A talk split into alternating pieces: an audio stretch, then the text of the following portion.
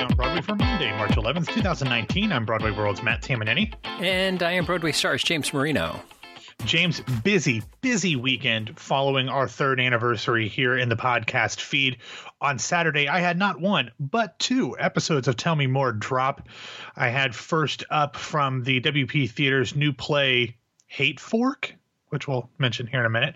Uh, Covey Ladner talked about how important it is to have a play about brown people written by a brown person. Um, so that was a, a, great interview, great conversation with her. And then later that day, I had um, another episode with Lauren Zakrin from the off Broadway musical We Are the Tigers.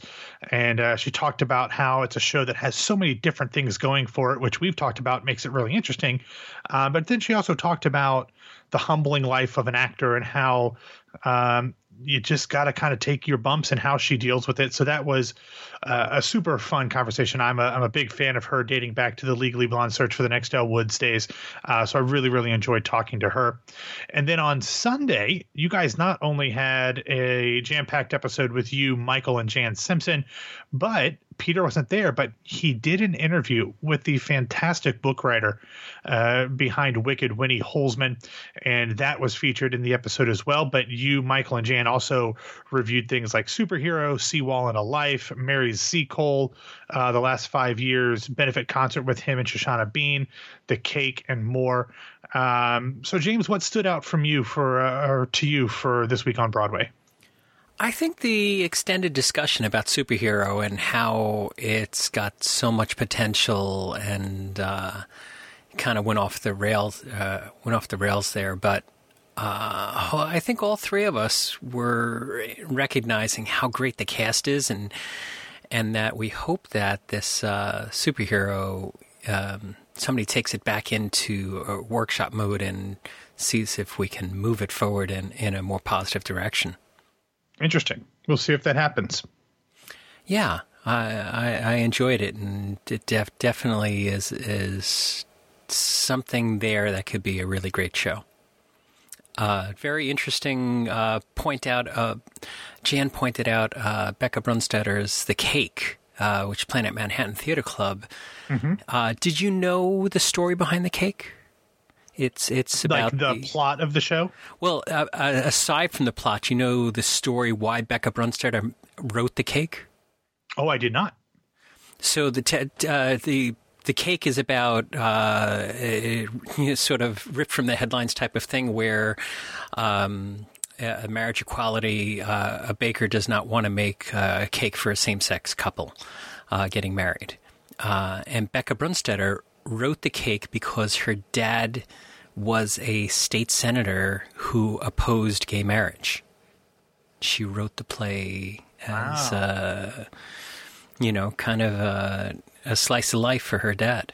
So, uh, very interesting. Very and I yeah. pointed out, I was like, what would uh, Thanksgiving look like at that household? So, yeah. And will there be cake? oh, yeah. You know, if not cake, at least some pie. Mm. So, yeah. That's the sequel, The Pie. so, uh, yeah. Uh, so we had a great episode. So take a listen to that. That's in your feed, and you had two great in- inter- interviews there. And I- am not sure I even knew that you were interviewing those folks. So the, the Lauren uh, is just uh, uh, very interesting. What you got into uh, with her life as an actress as well, and and how um, you know Uh, she points out, you know, you go in for an audition and you can't help but think that, you know, totally. what's like going to be like once I get this, and then when you don't get it, what's life like then?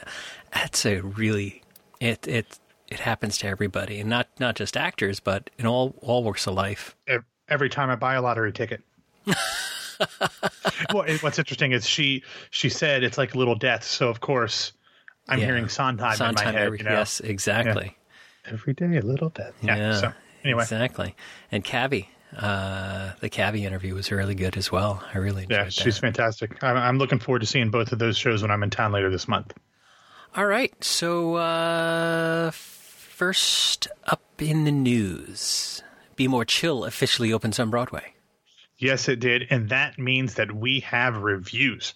Of course, this show has had quite the circuitous route to Broadway, James, featuring a book by uh, Joe Tracz and music by Joe Iconis. Um, it is based on a novel by the late Ned Vizzini, and it started in uh, New Jersey, then was off Broadway to a sold out run, and now it is on Broadway. It is uh, directed by Stephen Brackett and choreographed by Chase Brock, and stars, as it did off Broadway, Will Roland, George Salazar, Stephanie Hsu, Jason Tam, and more. Uh, and James, I've got to admit, these reviews are a bit all over the place, but they're probably more positive than I anticipated them being. So let's start off with one that is decidedly not positive. Uh, and that is the one that probably matters the most, or at least it did in days gone by. That has Ben Brantley from the New York Times and talking about the recent wave of musicals about, quote, hormonally overcharged outsiders longing for acceptance. Brantley said, quote, if that trend sustains that momentum, it or if the show sustains that momentum, it will be partly because this latest entry in the puberty musical sweepstakes has traits that undeniably set it apart from its competition. For one thing, it is, by cold critical standards, the worst of the lot, with a repetitive score, painfully forced rhymes, cartoonish acting, and a general approach that makes decibel level, literally and metaphorically, for emotional intensity. But this ostensible amateurness may be exactly what sells Be More Chill to its target target audience. Alone among Broadway musicals, Be More Chill feels as if it could have been created by the teenagers it portrays or perhaps by even younger people imagining what high school will be like. Though its production values have been souped up since I saw it in August, the show's current incarnation, which features the same cast and is again directed by Stephen Brackett, remains a festival of klutziness that you could imagine being put together in the bedrooms and basements of young YouTubers. Uh, just in case you were wondering, that is not a New York Times critic's pick. um, however, moving to uh, our friend Matt Windman from AM New York, he gave the show three and a half out of four stars. He really liked it. He said, "quote Whether or not it ultimately proves to be a hit, Be More Chill, a sublimely silly, exciting sci-fi teen musical comedy, deserves a place in Broadway history as an unlikely comeback story powered by a passionate, passionate fan following on social media." Adam Feldman of Time Out New York gave the show three out of five stars and generally liked it, but he did think that some of that passionate fan following might have been quelled a bit with the move to Broadway. He said, quote, but Be More Chill has now moved to Broadway's much larger Lyceum Theater, where the air is less thick with youthful enthusiasm. Appealing though it often was in a smaller venue, the show has a different energy in this new space. The heat is off. Now, Charles McNulty of the LA Times uh, seemed to uh, kind of fit with uh, Mr. Brantley a bit. He said, quote, the production differentiates itself from the Broadway pack by being even more riotous and extreme. The imagination is gaudy, the volume deafening, and the plot kinetically convoluted. Exhaustingly exaggerated, the show should consider an advisory that some material might not be suitable for adults. interestingly enough, I want to run through a couple more because these are uh, interesting little tidbits, James. That we got a couple differing opinions. First, from Greg Evans of Deadline, he said, "quote." And here is where Be More Chill stakes its most riotous claim. For all of its storyline predictability and maybe too happy resolution, Joe, uh, Joe Tracz's book and especially Iconis's lyrics don't flinch from the darkness and panic of the teenage mind. Uh, Erin Strecker from Mashable felt quite differently because she said, quote, but Be More Chill doesn't grapple with the issues right in front of its face. It wants to say something profound about the pressures of being a young person in 2019, but instead settles for a stereotype filled retrograde story straight out of the 80s. Jessica Derschowitz, and this will be the last one for EW, uh, kind of echoes that. She said, "quote I just wish there was more beneath all that neon, high intensity surface. But then again, if you're already one of the many, many fans of Be More Chill, my my opinion probably isn't going to matter anyway." So I. I was expecting these in general to be much more harsh than they were, James. But this was a mixed to positive bunch if you take out Ben Brantley's weighted score here. Um, so I think there's plenty of pool quotes. Um, it's not going to have a bump from the New York Times if that still exists anymore. But for the most part, it wasn't a death knell in the reviews. So I agree with you. I don't think that they were. I, I don't think that good reviews are part of their strategy. So probably fair. Yeah, yeah. I mean, I'd assume that they uh, it, would be nice to get good reviews, but that they had uh, planned on other types of things. Now, the challenge is here for Be More Chill is that they're. Uh, I'm trying to understand here. Their top ticket price is 165. I'm looking at here, uh, and it gets down to rear mez is 79. Um, so are, are, the younger audiences are are they going to be able to afford this and certainly you can find discounted tickets and things like that but not if uh, you know the, the production can't yeah. survive on discounted tickets they've they've got to get an average ticket sale price uh, a little bit higher than that so I guess after the next couple of weeks, uh, it'll settle into the spring and post uh, reviews and comp tickets and things like that, and we'll get a true view on what their financial situation looks like if they're able to. Uh, get out beyond this and get to that 150 to 200 million downloads uh, of people that had uh, gotten the, the, original cast recording, uh, if that equates into Broadway ticket sales at the 165 level. All right. So uh, next up, let's talk about this week's theatrical schedule.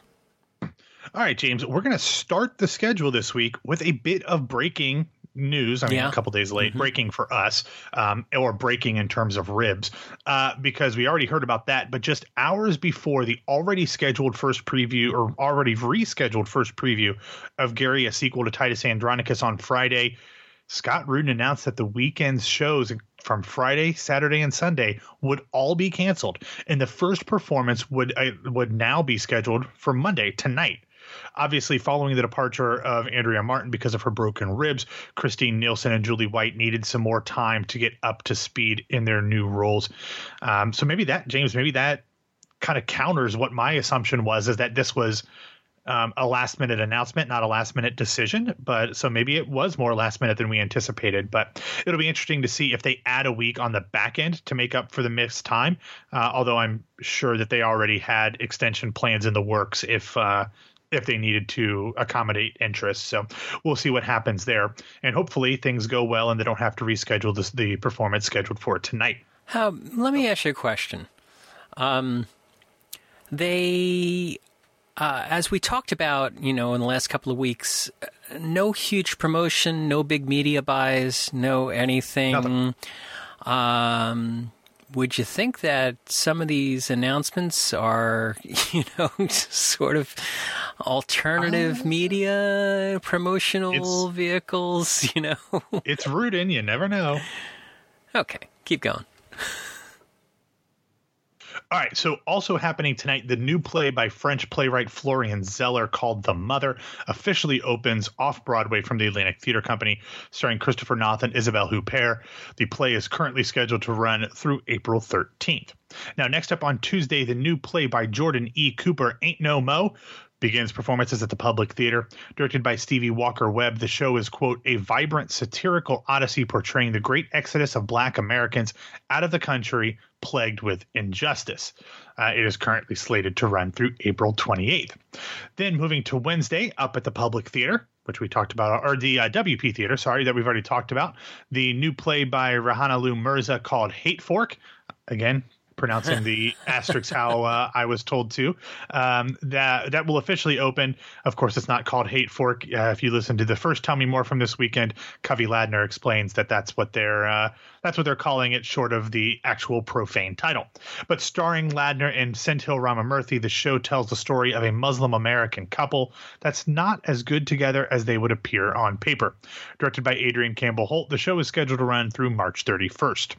Also opening off Broadway on Wednesday is is Surely Goodness and Mercy from the Keen Company at Theater Row. Set in an underfunded public school in Newark, the play by Chisa Hutchinson tells the story of a Bible toting boy with a photographic memory who befriends the cantankerous old lunch lady, and that is currently scheduled to run through April 13th. Also on Wednesday at the Vineyard Theater, previews begin for Do You Feel Anger by Mara Nelson Greenberg and directed by Margot Bordelon. Starring Justin Long, Greg Keller, and others, the play is set in a debt collection agency that brings in an empathy coach to help the workers feel compassion for their clients. It is currently set to run through April 20th. Now, we're going to move to Broadway on Thursday as we have our next opening night, this time from one of this season's two count them two musical revivals. This one is Kiss Me Kate. The Roundabout Theater Company revival of the Cole Porter classic stars Kelli O'Hara, Will Chase, Stephanie Styles, and Corbin Bleu. Scott Ellis directs and Warren Carlyle choreographs.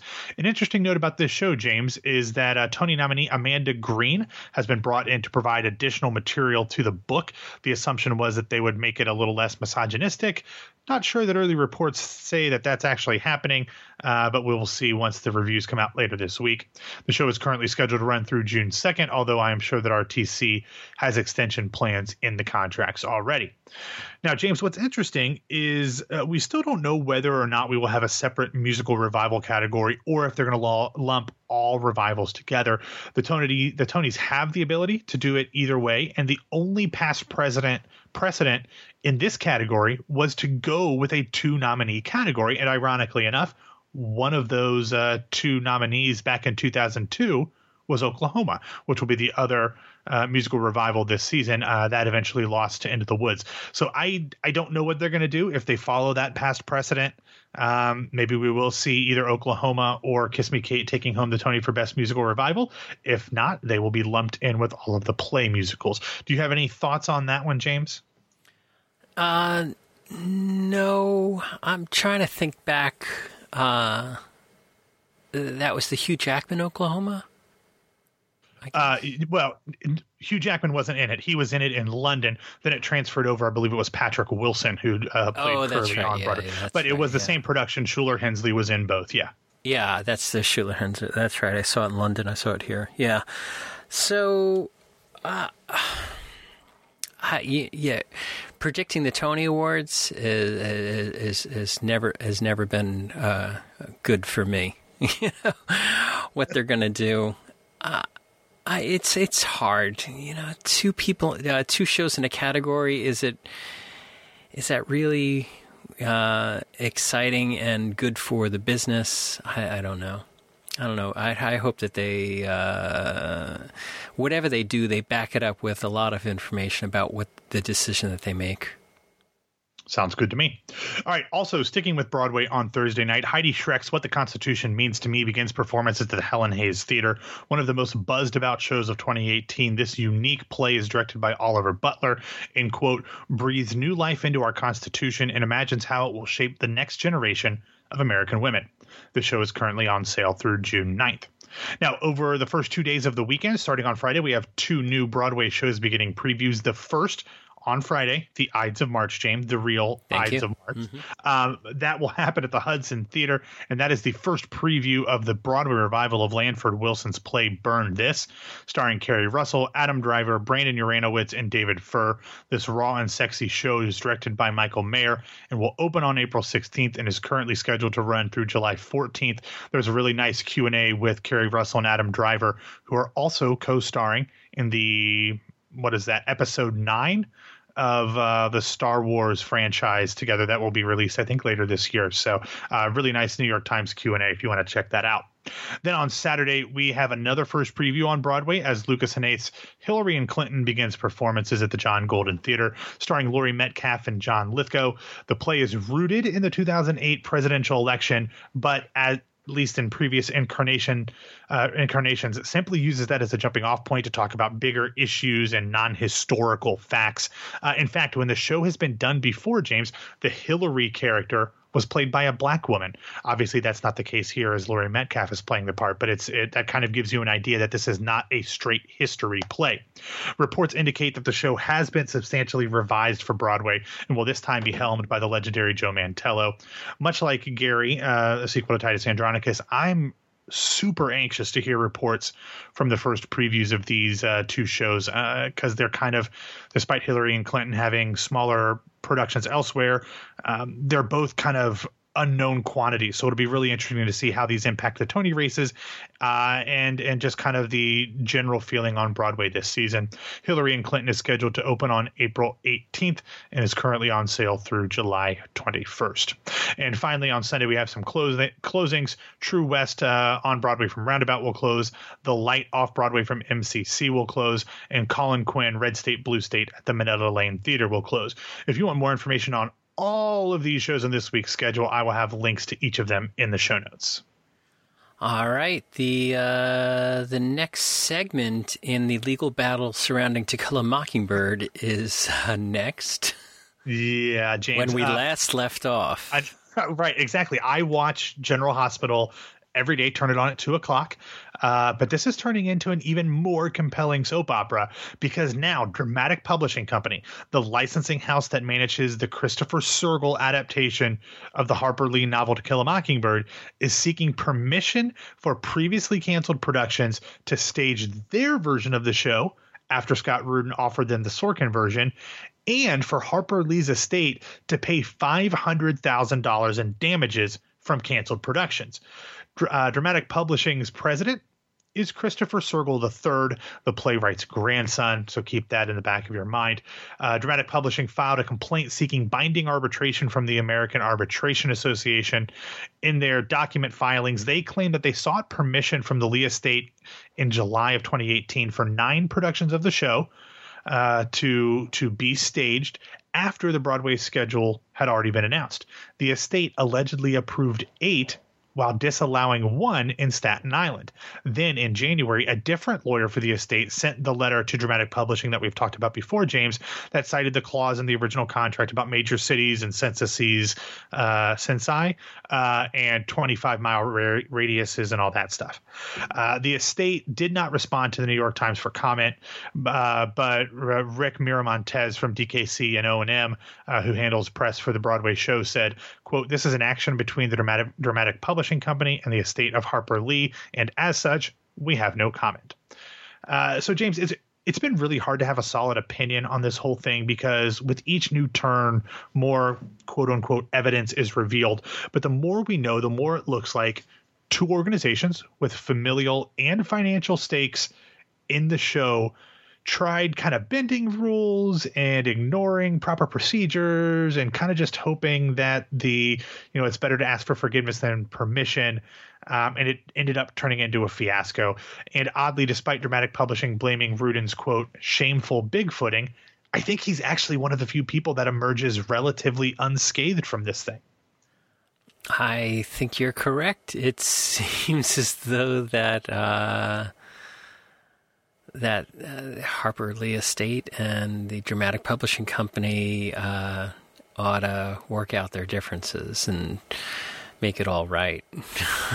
but what a mess. It is. Of course, I'll probably I, I, reserve the right to reconsider my opinion when the next New York Times story brings something to light. So we'll just yeah. wait for Michael Paulson in that. It's going to turn out that Scott Rudin owns both these companies. I wouldn't put it past him. All right. Why don't you get us out of here? All right. Thanks for listening to Today on Broadway. Follow us on Facebook and Twitter at Broadway Radio, and you can find me on Twitter and Instagram at BWWMatt. And my name is James Marino from BroadwayRadio.com and BroadwayStars.com. Thanks for kicking off the week with us. And this week, Matt and I are going to be coming to you a little bit later in the mornings, probably in the 8.30 range most of the days this week. So uh, check us out a little later and know that we are planning to come to you. We'll talk to you soon.